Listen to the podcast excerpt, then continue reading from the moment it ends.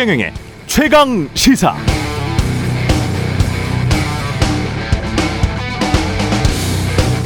네, SG 증권발 주가 폭락 사태로 촉발된 주가 조작 의혹 사건에서도 우리는 결국 비슷한 걸 배웁니다. 정보가 모든 사람들에게 공정하고 투명하게 같은 시간에 동시간대에 주어지지 않으면 한쪽은 유리하고 그렇지 않은 대부분은 어차피 지는 게임을 할 수밖에 없겠구나라는 사실을 절감합니다. 돈을 가진 소수가 많은 정보를 쥐고 자신의 정치를 감추면서 언제든 시세를 조정할 수도 있는데 금융당국은 사실상 이를 조장해주는 제도를 금융 선진 기법이라고 그냥 놔둬버린다면 같은 사건은 또 터질 수가 있겠죠. 민주주의도 자본주의 금융시장과 똑같습니다.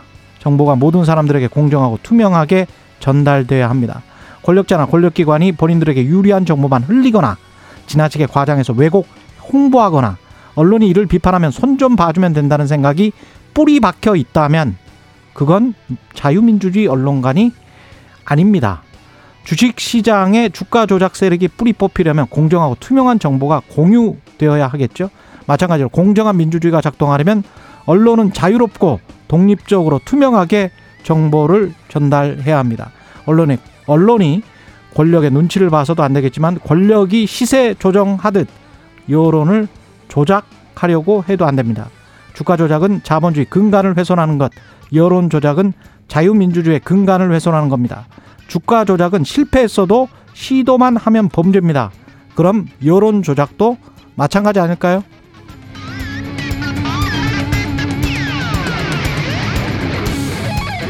네, 안녕하십니까. 5월 5일 어린이날 세상에 이익이 되는 방송 최경령의 최강의사 출발합니다. 저는 KBS 최경령 기자고요. 최경령의 최강의사 유튜브에서도 실시간 방송합니다. 문자 자면은 짧은 문자 50원, 기본자 100원이 드는 샵 9730 콩어플 무료고요. 어제 안철수 의원과의 인터뷰 중에 윤석열 대통령 지지율 관련해서 여론조사 개요 소개를 못 해드린 것 같아서 말씀드립니다. 한국갤럽이 지난 4월 25일부터 27일까지 자체 조사했고요. 윤석열 대통령의 직무 수행 긍정평가는 30, 부정평가는 63%였습니다. 자세한 사항은 한국갤럽 홈페이지에서 확인 가능합니다. 오늘 최강시사 윤석열 정부 출범 1주년 릴레이 인터뷰 장 차관을 만나다 보건복지부 박민수 2차관 그리고 문재인 전 대통령의 이른바 혼밥 논란이 다시 소환됐는데요. 박수현 전 국민소통수석에게 입장 들어보겠습니다.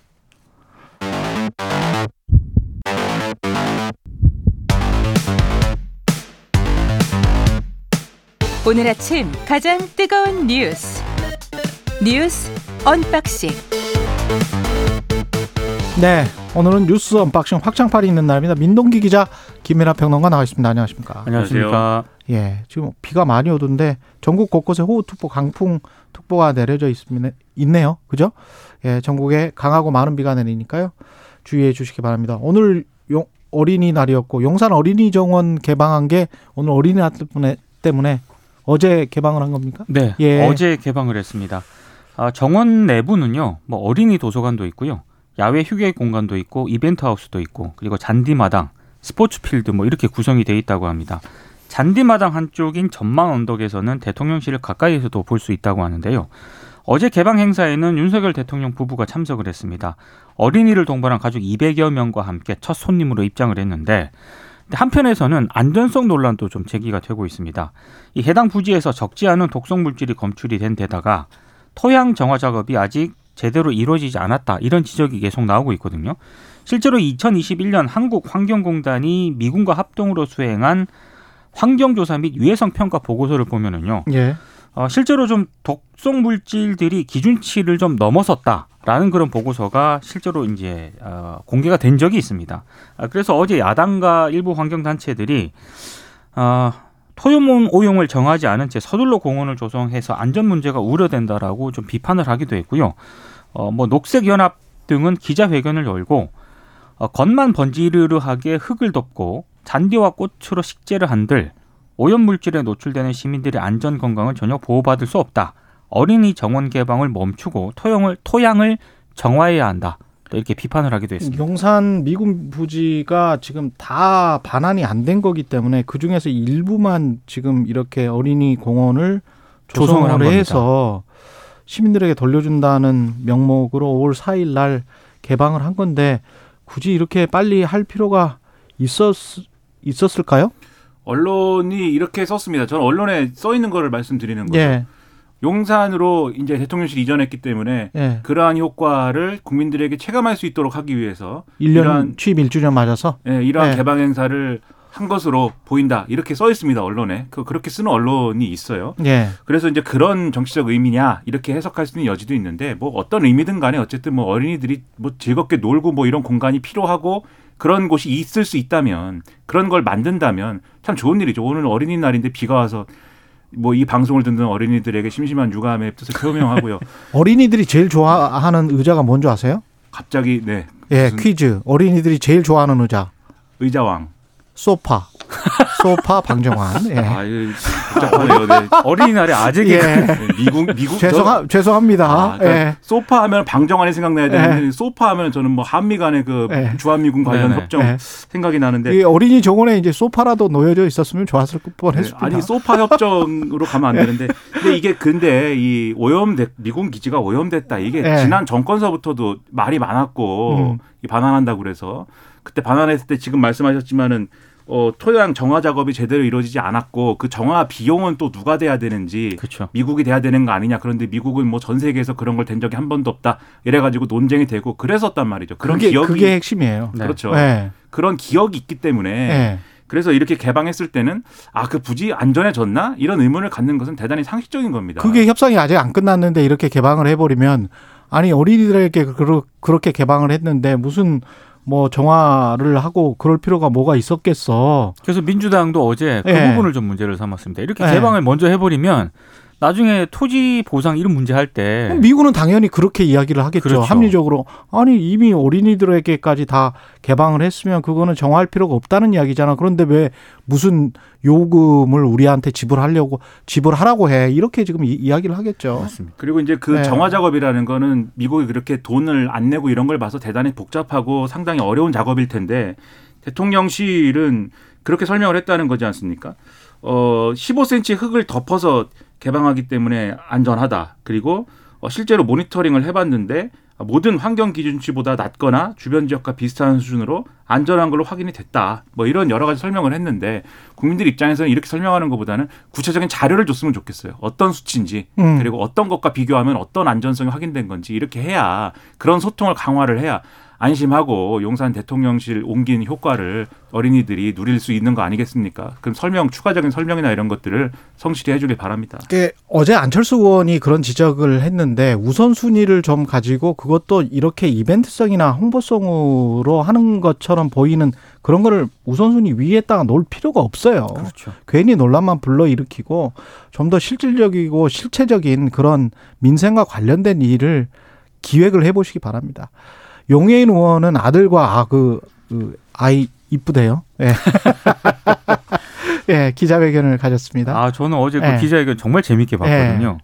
아마 평상시 같았으면 그 방송 사고라고 했을 텐데 예. 예, 좀 분위기도 많이 바뀐 것 같습니다. 용혜인 기본소득당 의원이 어제 두 살 배기 아들과 함께 국회에서 기자회견을 가졌습니다. no kids 대한민국이 first kids 대한민국으로 변화해야 된다 이런 점을 강조를 했는데요. 대부분의 도시는 어린이에게 놀기 좋은 곳이 아니다. 그리고 인스타 핫플이라고 불리우는 뭐 카페라든가 식당, 심지어 공공이 운영하는 도서관조차 no kids zone이 돼버, 돼버렸다. 그러니까 어린이날 하루만 어린이를 환대할 게 아니라 매일매일 어린이를 환대하는 사회가 되도록 해야 된다라는 점을 강조를 했고요. 그런 차원에서 공공시설부터 no kids zone을 좀 없애가자고 제안을 했습니다. 국립중앙도서관 등 여러 공공시설에서 초등학생 이하 연령을 출입할 수 없게 하고 있는데 국가 차원의 공공시설 어린이 접근성에 대한 촘촘한 전수조사가 필요하다. 이런 점을 지적을 했습니다. 그러면서 한국판 어린이 패스트 트랙 제도 도입도 촉구를 했는데요. 이게 뭐냐면은 어린이 동반 가족이라든가 임산부가 박물관, 미술관, 공원 등에 줄 서지 않고 입장시키는 그런 제도입니다. 어. 예, 그래서 5월 중으로 평등법을 국회 패스트 트랙으로 지정돼야 한다는 점도 강조를 하고 있습니다.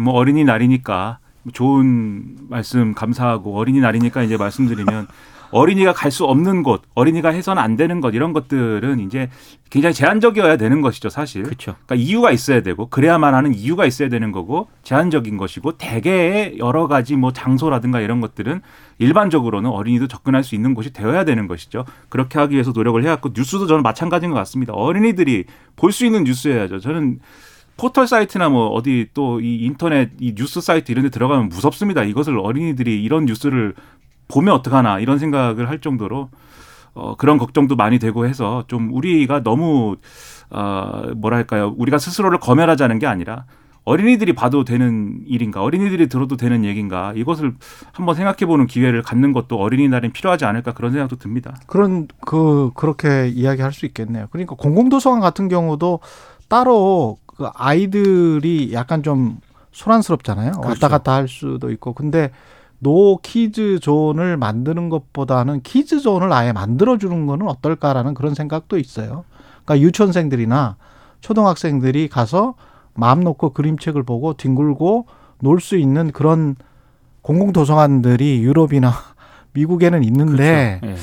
우리는 왜 그런 발상의 전환을 하지 못할까 그런 생각이 좀 듭니다. 그리고 뉴스 같은 경우도 중고등 중고등 학생들 그 어린이들이라고 할 수 있을지는 모르겠습니다만은 하여간 쉽게 만드는 뉴스를 하는 것들이 있거든요. 네. 외국 선진국들 같은 경우는 그래서 그걸 최대한 시사 뉴스를 쉽게 풀어주는 그런 것들이 있는데 그런 것들도 좀 논의를 해봤으면 실제로 개발도 해봤으면 그런 생각이 드네요.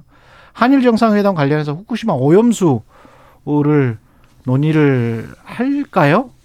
일단 논의 테이블에 오를 가능성이 있다는 보도가 나오고 있습니다. 예. 아, 대통령실 관계자도 어제 기자들에게 이렇게 얘기했습니다. 음. 양국 간 의제 협의가 끝나지 않았지만 국민 여러분이 중요한 문제라고 생각을 한다면 이른바 오염수 문제도 굳이 우리가 현안에서 제외할 필요는 없다. 이런 취지로 얘기를 했거든요. 예. 그러니까 오염수 방류의 안전성을 검증하는 양국 차원의 조사 필요성 등이 논의가 될 수도 있다. 이런 보도가 나오고 있는데 어, 뭐 오염수 문제는 일단 뭐 당연히 저는 우리 정부가 얘기를 해야 되는 그런 사안이라고 보고요. 또 언론들의 관심은 기시다 총리가 이번 방안에 맞춰서 좀 진전된 과거사 인식을 보여줄 것인가. 두 가지. 예, 요것도 관건인데 언론들의 전망은 그렇게 가능성은 높게 보지는 않은 것 같습니다. 그리고 공동선언이 도출될 확률도 크지 않은 것으로 좀 전망을 하고 있는데요. 대통령실 관계자가 기자들에게 또 공동 기자회견을 하겠지만 어떤 선언이 나온다고 얘기하기에는 아직 어려운 것 같다. 또 이렇게 얘기를 하기도 했습니다. 그러니까 지금 구도를 이렇게 봐야 되는 거죠. 일본이 쟁취하고 싶고 하고 싶은 것은 그러니까 미국하고 이해관계를 맞춰나가는 그렇죠. 문제, 즉 안보, 그다음에 경제, 그 중에서도 뭐 반도체 관련 등등 있지 않습니까? 이런 부분을 한국하고 뭔가 같이 하는 모습을 미국이 보여주기를 바라는 것 같고 그런 틀을 만들고 있으니까 모처럼 거기에 이제 먼저 좀 어 역시 이 미국의 어떤 가는 길을 먼저 갑니다 라는 걸 보여주고 이제 이제 G7에서 이제 한미일 정상회담하고 거기 성과를 내고 요런 거 하러 이제 오는 것이죠. 그래서 그게 이제 관심사인데 우리는 지난번에 하여튼 뭐 일본에 상당히 좋은 걸 많이 줬기 때문에 그것과 관련돼서 이번에 받을 게 많지 않습니까? 그 중에 하나가 후쿠시마 오염수 문제인 것이고 또 과거사에 관련된 어떤 그렇죠. 언급인 것이고 이런 건데 받아내야죠.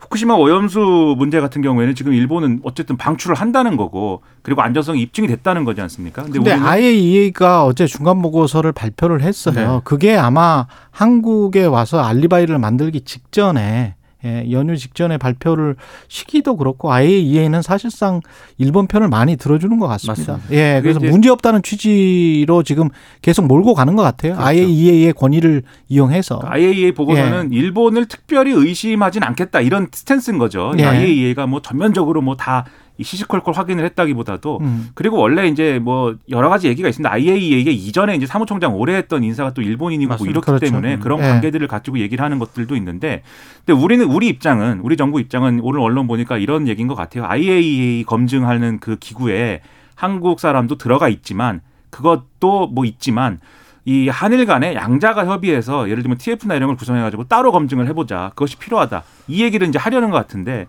근데 일, 그 얘기를 이제 관철시키면 저는 뭐 그것도 좋다고 생각하는데 일본 입장에서는 아니 IAEA가 다 이렇게 확인도 하고 믿을 수 있다고 하는데 굳이 왜 이렇게 양자 간의 이제 협의를 진행을 해서 확인을 왜 해야 됩니까? 이렇게 얘기할 수 있는 거거든요. 그렇게 반론할 때 우리가 내밀 수 있는 카드는 뭐가 있을까? 이게 잘 상상은 안 되는데 어쨌든 협상을 잘 해가지고 국민의 안전을 제고를 시켜야죠. 한일 양국이 그렇게 조사를 해가지고 예. 크게 문제 없다라는 만약에 결과를 내놓는다면 어. 그러면 또 중국이라든가 이런 쪽에서 반발할 가능성도 있거든요. 지금 한 50여 개국 정도가 지금 반대를 하고 있는데 네.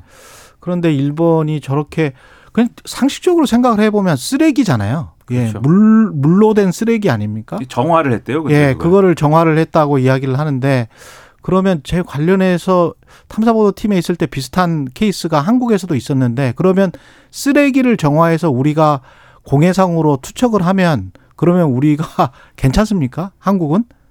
그거 아니거든요. 그렇죠. 이, 이 그- 정말 그렇게 안전하고 깨끗하다면 제가 지난번에도 농담 삼아 말씀드렸지만 요, 요새는 진담일 거, 일 수도 있을 것 같아요. 그러니까 돈이 좀 들더라도 일본이 큰 호수를 파는 거예요. 큰 호수를 파서 그 오염수, 처리된 오염수가 깨끗하다면 거기에 그걸 다 그, 어, 땅에다가 그게 다 부어 놓고 거기에서 뱃놀이 하면 돼요. 근데 이제 너무 네. 그 SF 쪽으로 그- 가는 것 같고 거기서 뱃놀이 하고 주변에다가 나무 심어 놓고 그렇게 어린이날 같이 놀고 그러면 되지 않겠습니까? 그것은 이제 상당히 지금 상황에서는 아니 어려운 것 같고 깨끗하다니까. 깨끗하다니까. 그것보다는 예. 뭐 처리해서 처리해서 깨끗하다면 충분히 그럴 수도 있는 거 아니에요? 깨끗한지 아닌지를 뭐 네. 모르니까 사실 그렇죠. 미- 일본이 모르니까. 일본이 네. 방법이 지금 없는 건 아니에요. 지금 아니 일본 정부는 그렇게 계속 주장을 하고 있잖아요. 일본 주민들도 지금 잘 못 믿는데 일본 정부는 계속 깨끗하다고 주장을 하니까. 그래서 그것이 좀 네. 더 확실하게 검증이 되고 확인될 때 정도까지는 어디 통에다가 담아 놔야 됩니다. 그러니까 실제로 도쿄전력이 담아 놓거든요. 지금 통에다가. 담아 나 그렇죠. 전통에다 담아 놓은 그렇죠. 거예요. 그리고 네. 계속 그 통들을 이 사일로라고 하는 음. 그걸 증설해 가면서 거기다가 누면 되는데 근데 이게 끝없이 돈이 든다 이 논리예요 지금 끝없이 그렇죠. 돈을 들기 때문에 그래서 이제 정화 장치 알프스라고 부르는 ALPS라고 부르는 그 장치를 통해 가지고 상당 부분의 방사성 물질들을 제거했고 우리가 확인했고 IAEA도 확인했는데 다만 삼중수소 관련돼서 이게 걸러지지 않는 것은 있다 그러나 이것은 물에다가 이 바닷물에다가 방류를 하면은 이제 인체에 미치는 영향이 굉장히 미미하다고 우리는 본다. 이게 일본 주장입니다. 그러니까 이게 확실하게 확인이 되고 그래도 이제 주변국들에는 아니다. 그래도 확실하게 좀 더 확인이 돼야 되지 않겠는가. 이런 이제 시각을 가지고 있는 거고 그것을 요구하는 것이잖아요. 그러면은 사실 일본이 주변국들에게 이렇게 지대한 영향을 미칠 수 있는 문제라고 하면은 좀 더 투자를 해서 이 계속 그 통들을 계속 늘려 나가면서 담아놓고 좀 더 검증하고 좀 더 안전할 수 있다고 하는 확신을 심어주는 노력을 하는 것도 중요한데 그 돈 들고 그 언제 끝날지 모르니까 빨리 해버리겠다 이런 태도거든요.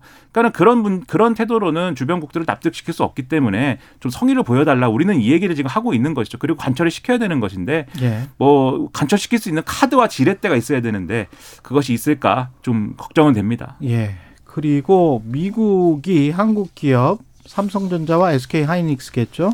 중국 반도체 장비 반입 1년 더 허용하기로 했습니다. 그러니까 이게 영국 파이낸셜 타임스가 보도한 내용입니다. 예. 그래서 아직 확정적이라고는 볼 수는 없는데요. 음. 삼성전자하고 SK 하이닉스가 중국에 반도체 공장이 있지 않습니까? 근데 이제 미국 정부가 이 중 삼성전자하고 SK 하이닉스의 이 반도체 장비를 수출 반입할 수 있는 기간을 1년 더 연장을 해줄 것이다. 라는 게 이제 파이낸셜 타임스의 보도 내용인데 만약에 실제로 이렇게 되면은 일단 내년 10월까지는 차질 없이 중국 공장에서 이 삼성전자하고 SK 하이닉스가 반도체 생산이 가능할 것으로 일단 전망이 되- 되기 때문에 일단은 중국 사업 중단 위기로까지 좀 몰렸었는데 숨 한숨을 좀 돌려 돌리게 되는 그런 셈이거든요. 음. 근데 여전히 좀 제한적이죠. 한시적인 유예 조치일 뿐이기 때문에 우리 기업들이 중국 공장 운영에 리스크는 여전히 좀 음, 나오고 있는 그런 상황인데, 근데 실제로 미국이 이거를 확정적으로 할지는 모르겠습니다. 우리 정부가 1년이 아니라 좀 아예 그냥 단연 유예를 요구하고 있다는 그런 보도도 나오고 있거든요. 예. 근데 미국 정부가 이걸 최종적으로 수용을 하고 결정을 해야 되는데 어디까지나 일단 언론 보도기 때문에 상황은 좀 봐야 될 것 같습니다. 이제 오늘 신문을 보면서 조금 당혹스러웠는데 오늘 예를 들면 조선일보 그다음에 뭐 한겨레 경향신문 요렇게는 이제 요것을 상당히 이제 좀 희망적인 어떤 그 분위기로 봤어요. 심지어 그렇죠. 이 조선일보는 한미 정상회담의 성과인 것이다 이것이 이렇게 규정을 했는데 동아일보를 딱 봤는데 동아일보는 또 미국 내 분위기는 반드시 그렇지는 않다 이 문제를 또 이 일면에 쓰고 있습니다. 그러니까 정반대 내용의 보도가 있습니다. 그러니까 그렇군요. 이게 정부는 뭐 이렇게 1년 유예 해준 건 있지만 어. 또 1년 후에는 또 유예해, 주, 유예해 주는가 이것도 의문이긴 한데 예. 지금 이제 미국의 이제 정치권의 경우에는 의회가 반도체 수출 규제 강화를 비롯해서 새로운 대중국 패키지 법안, 중국 경쟁 법안 2.0을 내놓겠다 이렇게 주장을 하고 더 강하게 대중 투자를 제한하고 더 강하게 중국을 견제하는 특히 인공지능 반도체 등의 이제 포, 인공지능 반도체 등이 포함되는 이러한 뭐 법안을 만들겠다라고 민주당이 지금 이제 재선을 치러야 되는 바이든 행정부의 민주당이 공화당과 또 이 반중국 표심을 겨냥해서 이러한 드라이브를 지금 걸겠다라고 공개적으로 얘기를 하고 있다라는 거예요. 그런 분위기라고 하면은 우리가 물론 우리 기업들에게 도움이 되는 방안이겠지만 이 1년 연장해 준 게 안심할 수 없는 거고 방심하면 안, 방심하면 안 되는 것이고 계속 미국에다가 얘기를 해야 되는 그 상황이라는 것은 여전히 분명한 거 아니냐 이렇게 봐야 될 것 같습니다. 예. 날씨하고 교통 정보 듣기 전에 큰 판을 우리가 봐야 될 것 같아요. 파이낸셜 타임즈 같은 경우는 어, 굉장히 비싼 신문이거든요. 예, 유료지고 1년에 한 100만 원씩 줘야 되는 그런 신문인데 그 전에 그 부족분 채워놓지 말라라고 했던 것도 이 파이낸셜 타임즈에서 보도를 보도했죠. 했단 말이죠. 네. 그러니까 마이크론 텔러, 테크놀로지가 제재를 받으면 이 삼성이나 SK가 그 부족분을 채워놓지 말아라라고 미국의 관계자가 이야기했다. 이거를 파이낸셜 타임스가 이야기를 했고 그 다음에는 또 갑자기 또 이 기사가 나온 거잖아요. 네. 1년 유예하겠다. 그거는 마이크론 테크놀로지 미국 쪽과 그리고 중국 쪽과의 어떤 말이 있다라고 저는 봅니다. 음. 그래서 그게 좀 잘 풀리고 있는 상황에서 여러 가지 인플레이션 문제랄지 이런 것들을 미국이나 중국이 서로 간에 지금 합의해서 서로 간에 윈윈되는 부분들이 분명히 있거든요. 특히 인플레이션 같은 부분은. 그래서 그런 부분들도 분명히 따로 밑에서는 진행이 되고 있다. 음. 너무 또 우리 시각으로만 보면 전체 큰 판을 보기가 힘들 수도 있다. 그런 생각을 해봅니다. 예, 날씨와 교통 정보 듣고 뉴스 언박싱 다시 시작하겠습니다.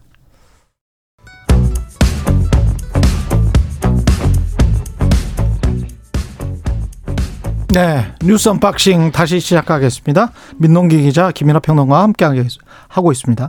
국민의힘 박대출 의원이 일부 국가기관을 반정부 반정부 기관이다. 그러니까 어제 예. 이제 그 사회 SNS에 글을 하나 올렸는데요. 예. 북한 해킹에도 보안 검증을 거부하는 선관위, 음. 김일성 찬양 웹사이트 차단 거부하- 거부하는 방송통신심의위원회, 그리고 종편 재생인 점수 조작 관련 혐의로 기소된 방송통신위원장, 감사원 감사 거부하는 권익위원장 음. 이렇게 이제 특정을 했습니다. 예. 그래서 이들이 알박기를 하고 있다 이렇게 주장을 했고요. 알바끼다. 네.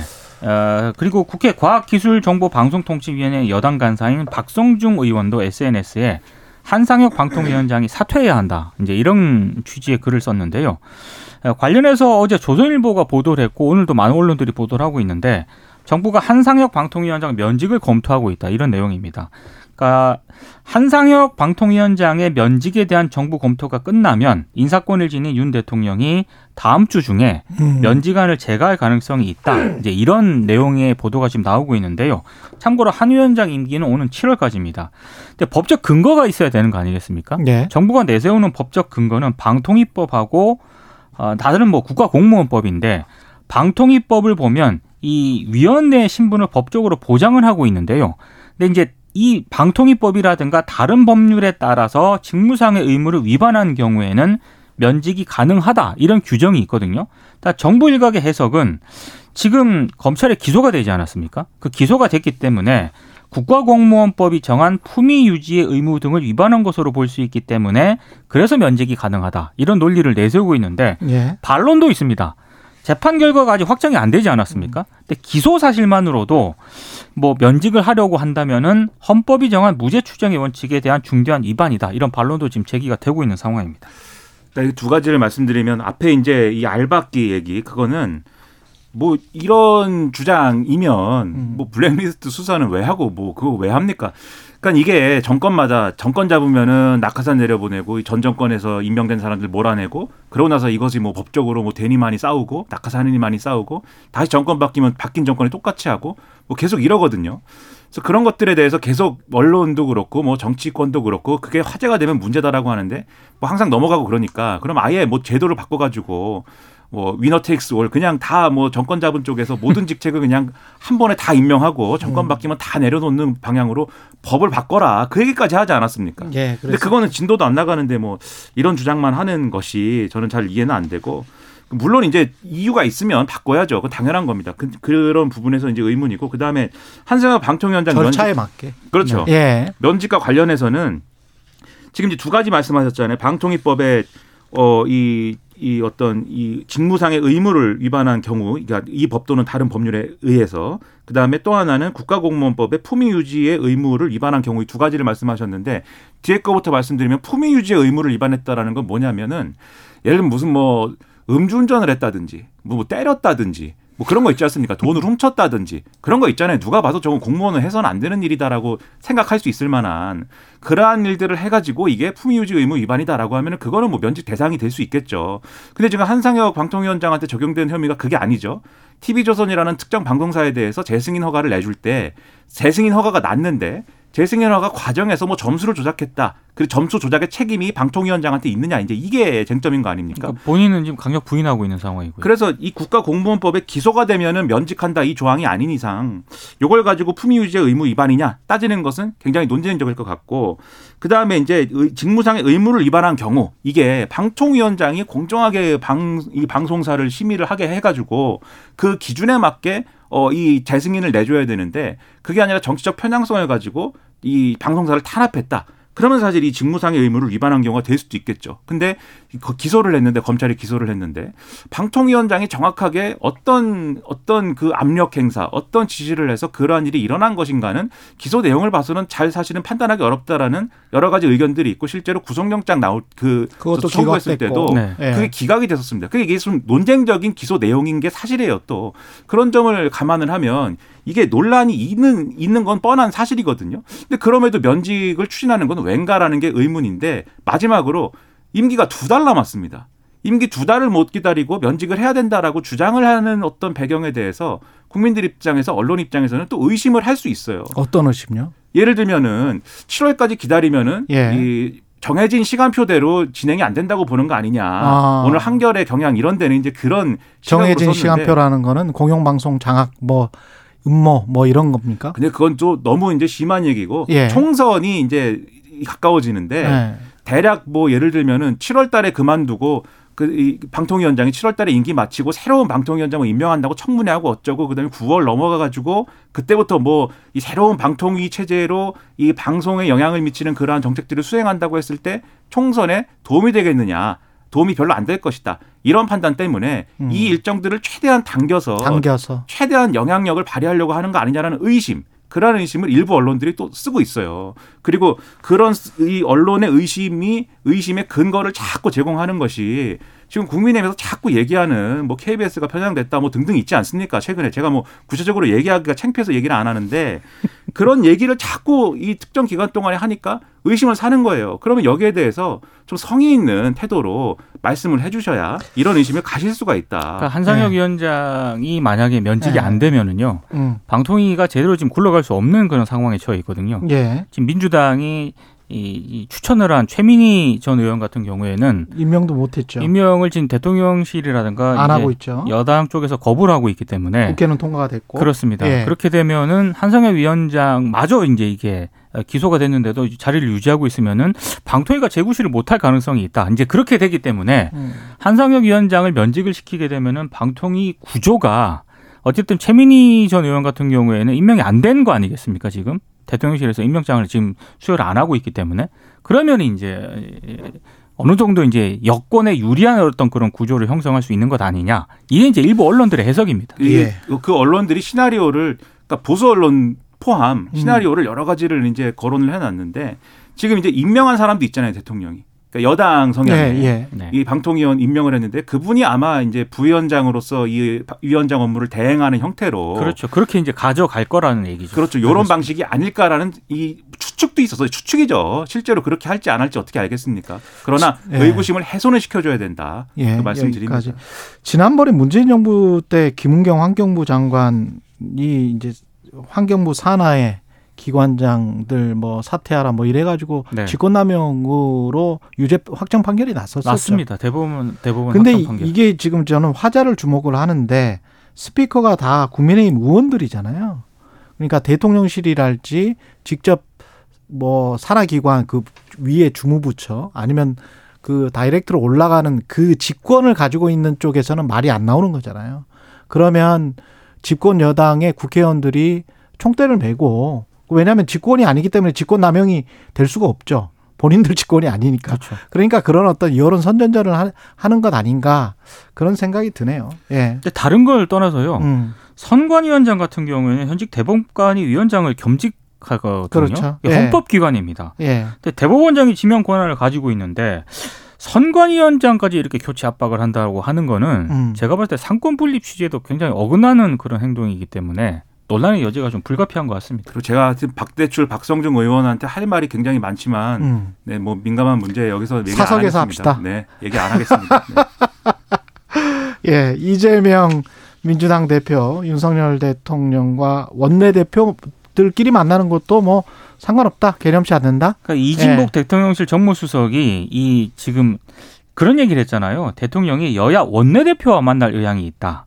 아, 그럴 때 여야 원- 원내대표 만날 때 부르면 대통령이 올 수도 있다. 이런 얘기를 했었는데 이재명 대표가 박강원 원내대표 만나도 괜찮다. 이렇게 얘기를 한 겁니다. 어. 그러니까 박강원 원내대표는 아직은 기본적인 입장은 거절이다. 거기서 그, 그 입장에서 크게 바뀌지 않는다. 이런 얘기를 했는데 모르겠습니다. 이게 뭐 이 치열한 수싸움이 있지 않는가 여의도를 보는 시각은 그런 네. 것 같습니다. 왜냐하면은 제가 뭐 한 번 말씀드렸는데 원내대표끼리 만나면은 대통령이 같이 만날 수 있다라고 하는 이 안을 야당 입장에서 받기가 어렵죠. 그런 사안이 아니기 때문에 박리 성과나 이런 걸 설명하는데 왜 대표는 안 되고 원내대표는 됩니까? 이게 잘 이해가 안 되지 않습니까? 그래서 아마 거절할 거야. 라는 생각으로 제안하지 않았을까라고 저는 이제 의심을 했는데 음. 그러니까 오히려 민주당 입장에서는 대통령이 자꾸 만나자고 하는데 왜 거절하는 저, 거절하는 쪽은 민주당 아니냐 이렇게 뒤집어 쓰는 그렇죠. 거잖아요. 그렇죠. 그렇죠. 그러니까 민주당이 이번에는 아 그러면 원내대표끼리 만나는. 것도 좋으니까 예. 만납시다. 그러면 저는 이게 뭐 의도가 어쨌든지 간에 그럼 만나게 되면 그건 좋다.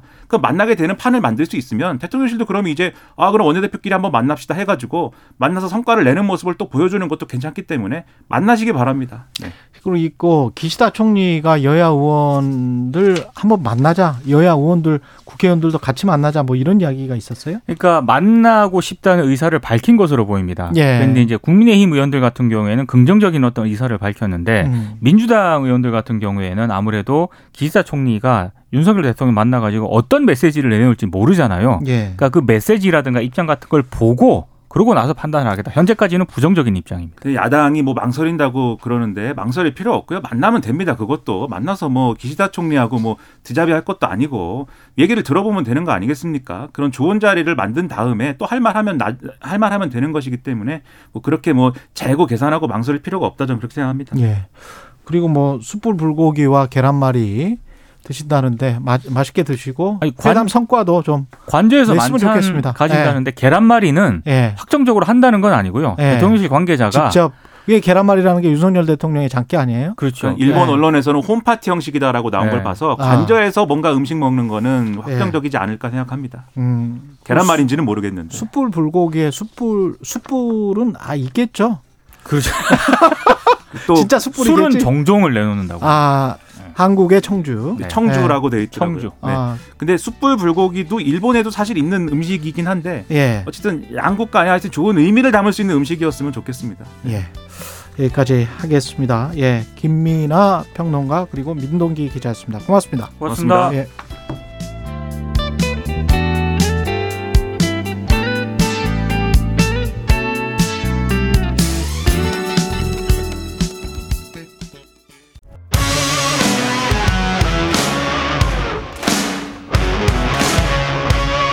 오늘 하루 이슈의 중심 최경영의 최강 시사. 네, 윤석열 정부 출범 1주년 맞아 마련한 기획 릴레이 인터뷰 계속하겠습니다. 장 차관을 만나다 오늘은 보건복지부의 박민수 이차관 연결돼 있습니다. 안녕하세요. 네, 안녕하십니까. 예, 차관님 정부 출범 1주년이 며칠 안 남았는데 보건복지부에서는 1년 동안 어떤 일이 있었나요?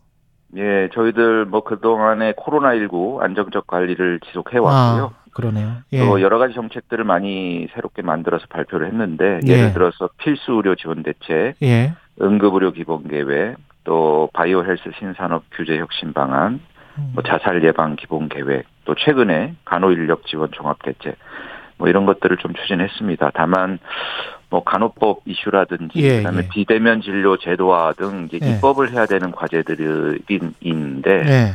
그거는 조금 지금 잘 진행이 안 되고 있는 그런 상황이라고 말씀드리겠습니다. 지금 말씀하신 그 간호법 같은 경우는 네. 일단 간호법 내용이 국회에서 지금 논의돼서 통과된 간호법 내용이 뭐고 예. 왜 정부는 반대하고 있는지를 좀 설명을 해 주실래요?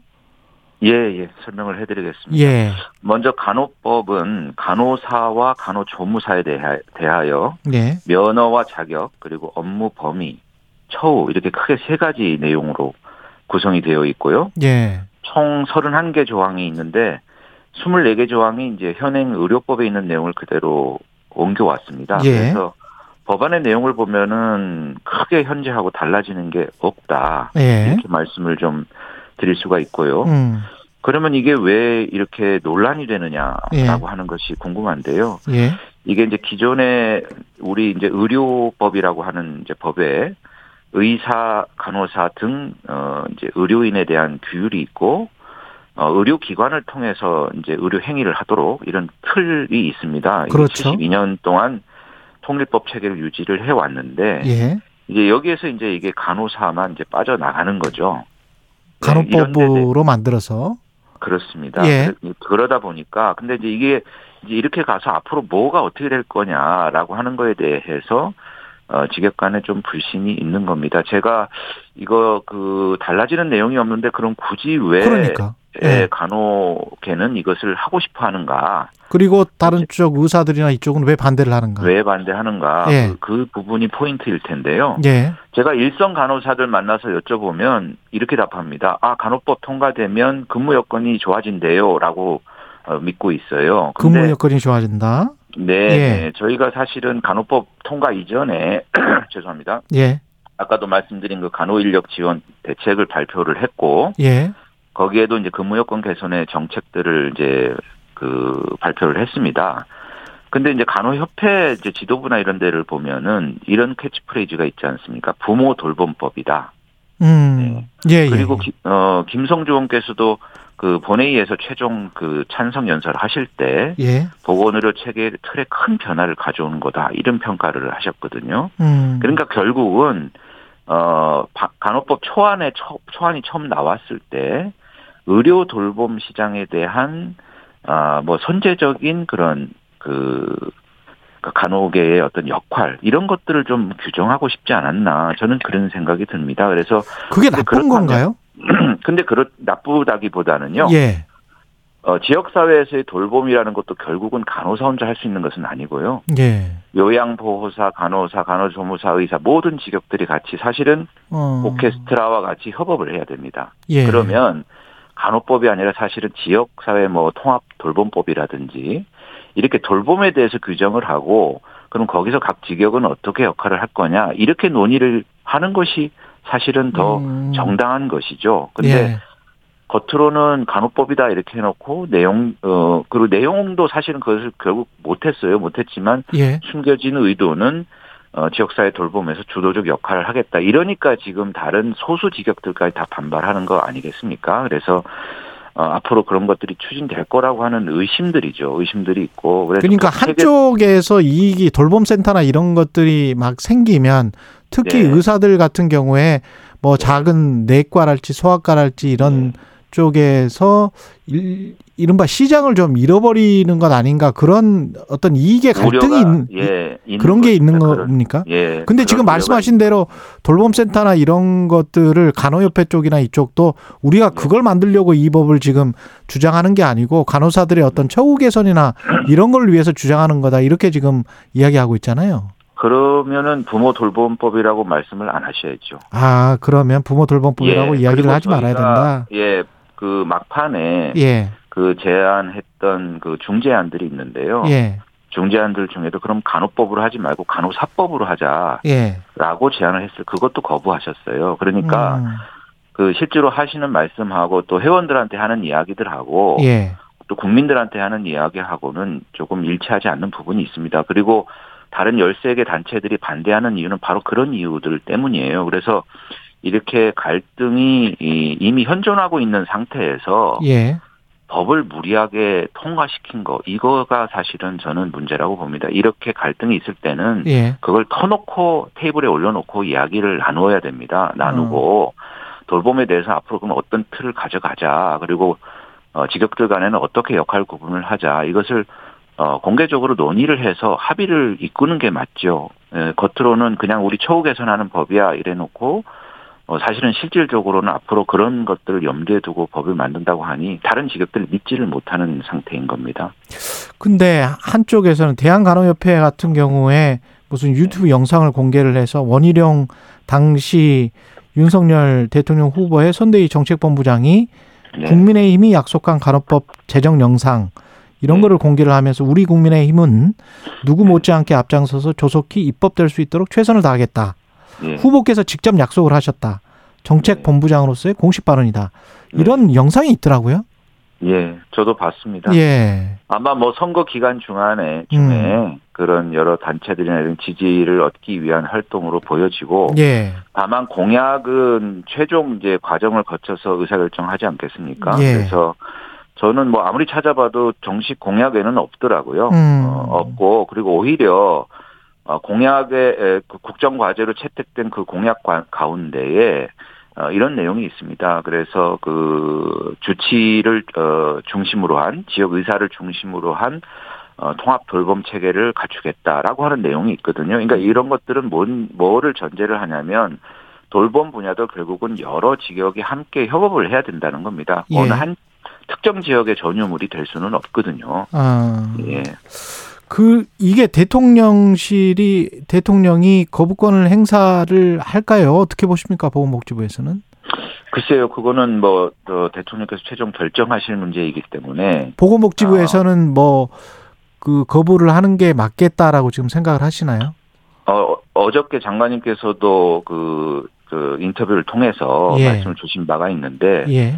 이미 이제 그 단체들의 의견을 저희가 다 파악은 돼 있는 상태인 것이고요. 예. 그래서 어, 의견을 더 수렴하는 절차도 있을 것이고 가장 중요한 기준은 기준은 현장의 이제 갈등입니다. 그래서 이 현장 갈등 때문에 실질적으로 국민들의 그 보건이 위해를 가할 우려가 있겠다고 한다 그러면 결단을 해야 되겠죠. 그래서 어 저희들은 어, 법은 사실 의료법 체계를 꼭 통일주의로 가야 되느냐 아니냐 이거는 음. 어떤 한 정답이 있는 것은 아니기 때문에 충분히 공감을 해서 어, 사회가 합의를 도출한다 그러면 바꿀 수 있다라고 생각합니다. 그래서 네. 어, 그러한 이제 합의와 어, 토론에 이르는 과정이 있어야 되고 지금은 너무 그 의견 통일이 안 돼 있는 상태에서 어, 법이 왔고 이 법 때문에 또 사실은 지금 굉장히 그 분란이 일어나 있는 상태이기 때문에 에, 우선은 그 이런 그 분란으로 인해서 국민들 피해가 가지 않도록 어, 설득하고 그것을 막는 것이 이제 단기적으로는 가장 최선의 저희들 어, 임무가 되겠고요. 예. 어, 그 다음에 이제 거부권 건의 여부에 대해서는 그러한 점들을 종합적으로 고려해서 어, 판단을 해야 될 것 같습니다. 의사들의 반발 그리고 간호조무사는 왜 지금 이 법을 반대를 하고 있는 걸까요? 어, 어, 아까도 설명드린 것처럼 간호법에는 간호사와 간호조무사 예. 두 직역을 규율을 하는데 간호조무사가 반대를 합니다. 그렇죠. 예. 반대를 하는 이제 가장 핵심적인 이유는 이제 학력 상한, 음. 학력 상한을 여전히 두고 있기 때문에 예. 그 부분에 대해서 반대를 하는 것이고요. 저희도 입법례를 찾아보니까 그 학력 상한을 두는 입법례는 유일하더라고요. 그래서 이, 부- 이 부분은 조금 개정이 돼야 될 것 같습니다. 어. 어, 앞으로 그 보, 보통은 이제 학력 하한을 두죠. 어느 이상 이렇게 하라 이렇게 하는데 간호조무사의 경우는 딱 고졸로 상한을 두었기 때문에 이 예. 부분에 대해서는 예, 개정이 필요할 것 같습니다. 근데 시장에서는 네. 실제로 의료 시장에서는 제가 들은 바로는 간호조무사도 그렇고 간호사도 그렇고 지금 저 인정을 차관님도 인정하셨지만은 예, 처우가 열악한 건 사실이잖아요. 맞습니다. 예, 예, 그래서 가령 뭐 한 2년 정도 전문대학 또는 뭐 1, 2년 정도 학원을 수강해서 간호조무사가 됐어요. 네, 그러면 초봉이 한 230만 원 정도래요. 아, 예. 그러면 우리가 최저임금이 8시간 일하면 210만 원이거든요. 네, 네. 그럼 230만 원 받으려고 2년 동안 고생해서 자격증을 땄어요. 네, 네. 그리고 난 다음에 230만 원 받고 거기다가 이제 월급이 그렇게 계속 올라갈 것 같지는 않아요. 네, 네. 그게 지금 간호사와 간호조무사들의 처지란 말이죠. 네. 그러면 이거는 어떻게 대우를 해줘야 되죠? 이게 지금 실제 시장에서 이 네. 사람들이 하는 역할이나 일의 노동 강도에 비해서 너무 낮다라는 게 지금 이분들의 주장인 것 같고 상당히 일리가 있는 것 같은데요. 네. 지금 아마 예. 앵커께서 가- 자세히 설명 중에 아마 간호조무사의 예. 사례인 것 같고요. 예, 어, 결국은 죄송합니다. 예, 그 이 티슈 노동자라는 그런 음, 또 비유가 있더라고요. 그러니까 예.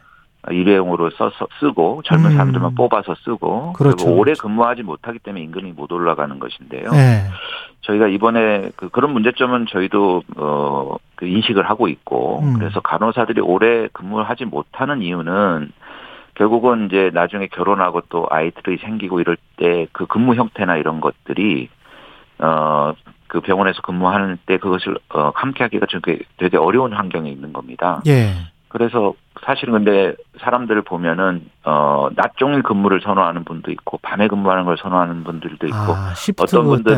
예. 네, 4일간 아주 열심히 일하고 3일 연휴를 좀 길게 하시고 싶은 분들도 있고 욕구들이 다 다양한데요. 그러네요. 지금 그냥 3교대로 계속 돌리거든요. 맞아요. 그러니까 삼교대 되더라고요. 이제 예. 아이를 낳고 이러면 그 3교대 근무를 하기가 매우 어려워집니다. 그래서 그 시기에 거의 다 사표를 내고 나가고 힘들지. 그러니까 또 예. 새롭게 젊은 사람을 뽑아서 쓰고 이렇게 되는데 예. 저희도 그래서 그게 그 교대 근무제 시범 사업을 지금 하고 있거든요. 음. 또 실제로 하는 데 가서 보니까 굉장히 효과가 좋습니다. 그래서 네. 어, 이런 건 시범 사업들 전면 확대하겠다는 내용의 그 대책을 이미 좀 발표한 바가 있고 좀 시간이 걸리겠지만 어, 그런 부분들이 좀 개선이 되면 좀 더 숙련된 간호사 또 간호조무사들 오래 근무할 수 있도록 이렇게 여건이 바뀌면 임금도 조금 오래 근무하면 더 임금도 올라가지 않겠습니까? 네, 음. 그렇게 좀 개선이 되고 저희들 또 의료기관이 이렇게 인력을 고용하고 어, 활용하는데 에 대한 보상도 조금 더 강화해서 어 그런 처우나 이런 것들이 좀 더 개선이 될 수 있도록 앞으로 노력을 하려고 하- 합니다. 그러면 네. 대통령이 만약에 이제 거부권을 행사한다고 하면 그걸 전제로 했을 때 이 법이 이제 그러면은 무산되는 거잖아요. 네. 그러면 또 이제 역으로 간호사들은 반발이 심할 텐데 그 네. 이후에 이제 정부는 최대한 중재 노력을 하면서 네. 뭔가를 좀 대안을 마련해야 될 것 같은데요. 예, 그렇게 해야 될 것 같습니다. 예. 그래서 그 뭐 앞으로 이게 어떻게 될지도 저도 뭐 명확히 잘 그 예측하기는 어렵지만요. 예. 에, 정부는 이미 그 아까 말씀드린 그 간호인력 지원 종합 대책을 발표를 했습니다. 그래서 음. 그, 그 대안을 만들 때 이미 뭐 간호협회하고도 같이 협의체를 꾸려서 그 3개월간 여러 차례 논의도 했고, 어, 그래서 인력 양성, 근무 환경 개선, 또 방문 간호 활성화 이런 내용으로 발표를 했고요. 그래서 이 계획이 어, 좀 그 차질 없이 진행될 수 있도록 노력을 하고 또 보완돼야 될 사항이 있다 그러면 계속 의견 수렴을 해서 또 추가 보완을 해 나가도록 하겠습니다. 그래서 정부는 정부로서 할 어, 해야 할 역할과 책무를 좀 다 하도록 하고요.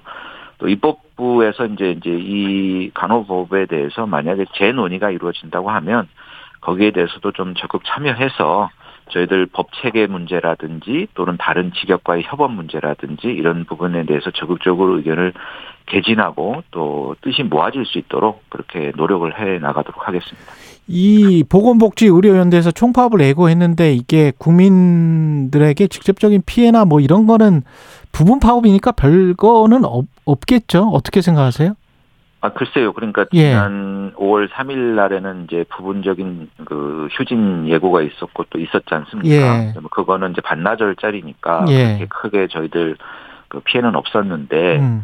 지금 17일은 이제 총파업을 예고한 상태입니다. 그래서 어. 뭐 어떻게 될지는 저희도 좀 예측하기 어렵지만 음. 뭐 어떠한 경우에도 결국은 국민들 건강하고 안전에 위해가 있는 일은 벌어지지 않아야 합니다. 예. 이것이 큰 원칙이고요. 그래서 생명과 안전 보호를 위해서 정부는 최선의 노력을 다할 것이고 어 그래서 관련되는 직역에도 어좀 자제 촉구나 이런 것들을 계속 소통을 하고 있다는 말씀을 드리고요. 어, 그다음에 만일의 사태를 대비해서 응급 대응 체계라든지 또 지자체하고 지역 의료기관하고의 긴밀한 협조 관계 이런 것들을 어, 저희들 긴급 상황 점검반도 구성하고 또 재난 위기 관심 단계도 발령을 해서 대응 체계를 구축하고 있다는 말씀을 드립니다. 어쨌든 그런 일은 벌어지지 않도록 좀 최선의 노력을 다해 나가겠습니다. 예, 여기까지 듣겠습니다. 보건복지부 박민수 이차관이었습니다. 고맙습니다. 네, 감사합니다. 오늘 하루 이슈의 중심. 당신의 아침을 책임지는 직격 인터뷰. 여러분은 지금 KBS 1라디오 최경영의 최강 시사와 함께하고 계십니다.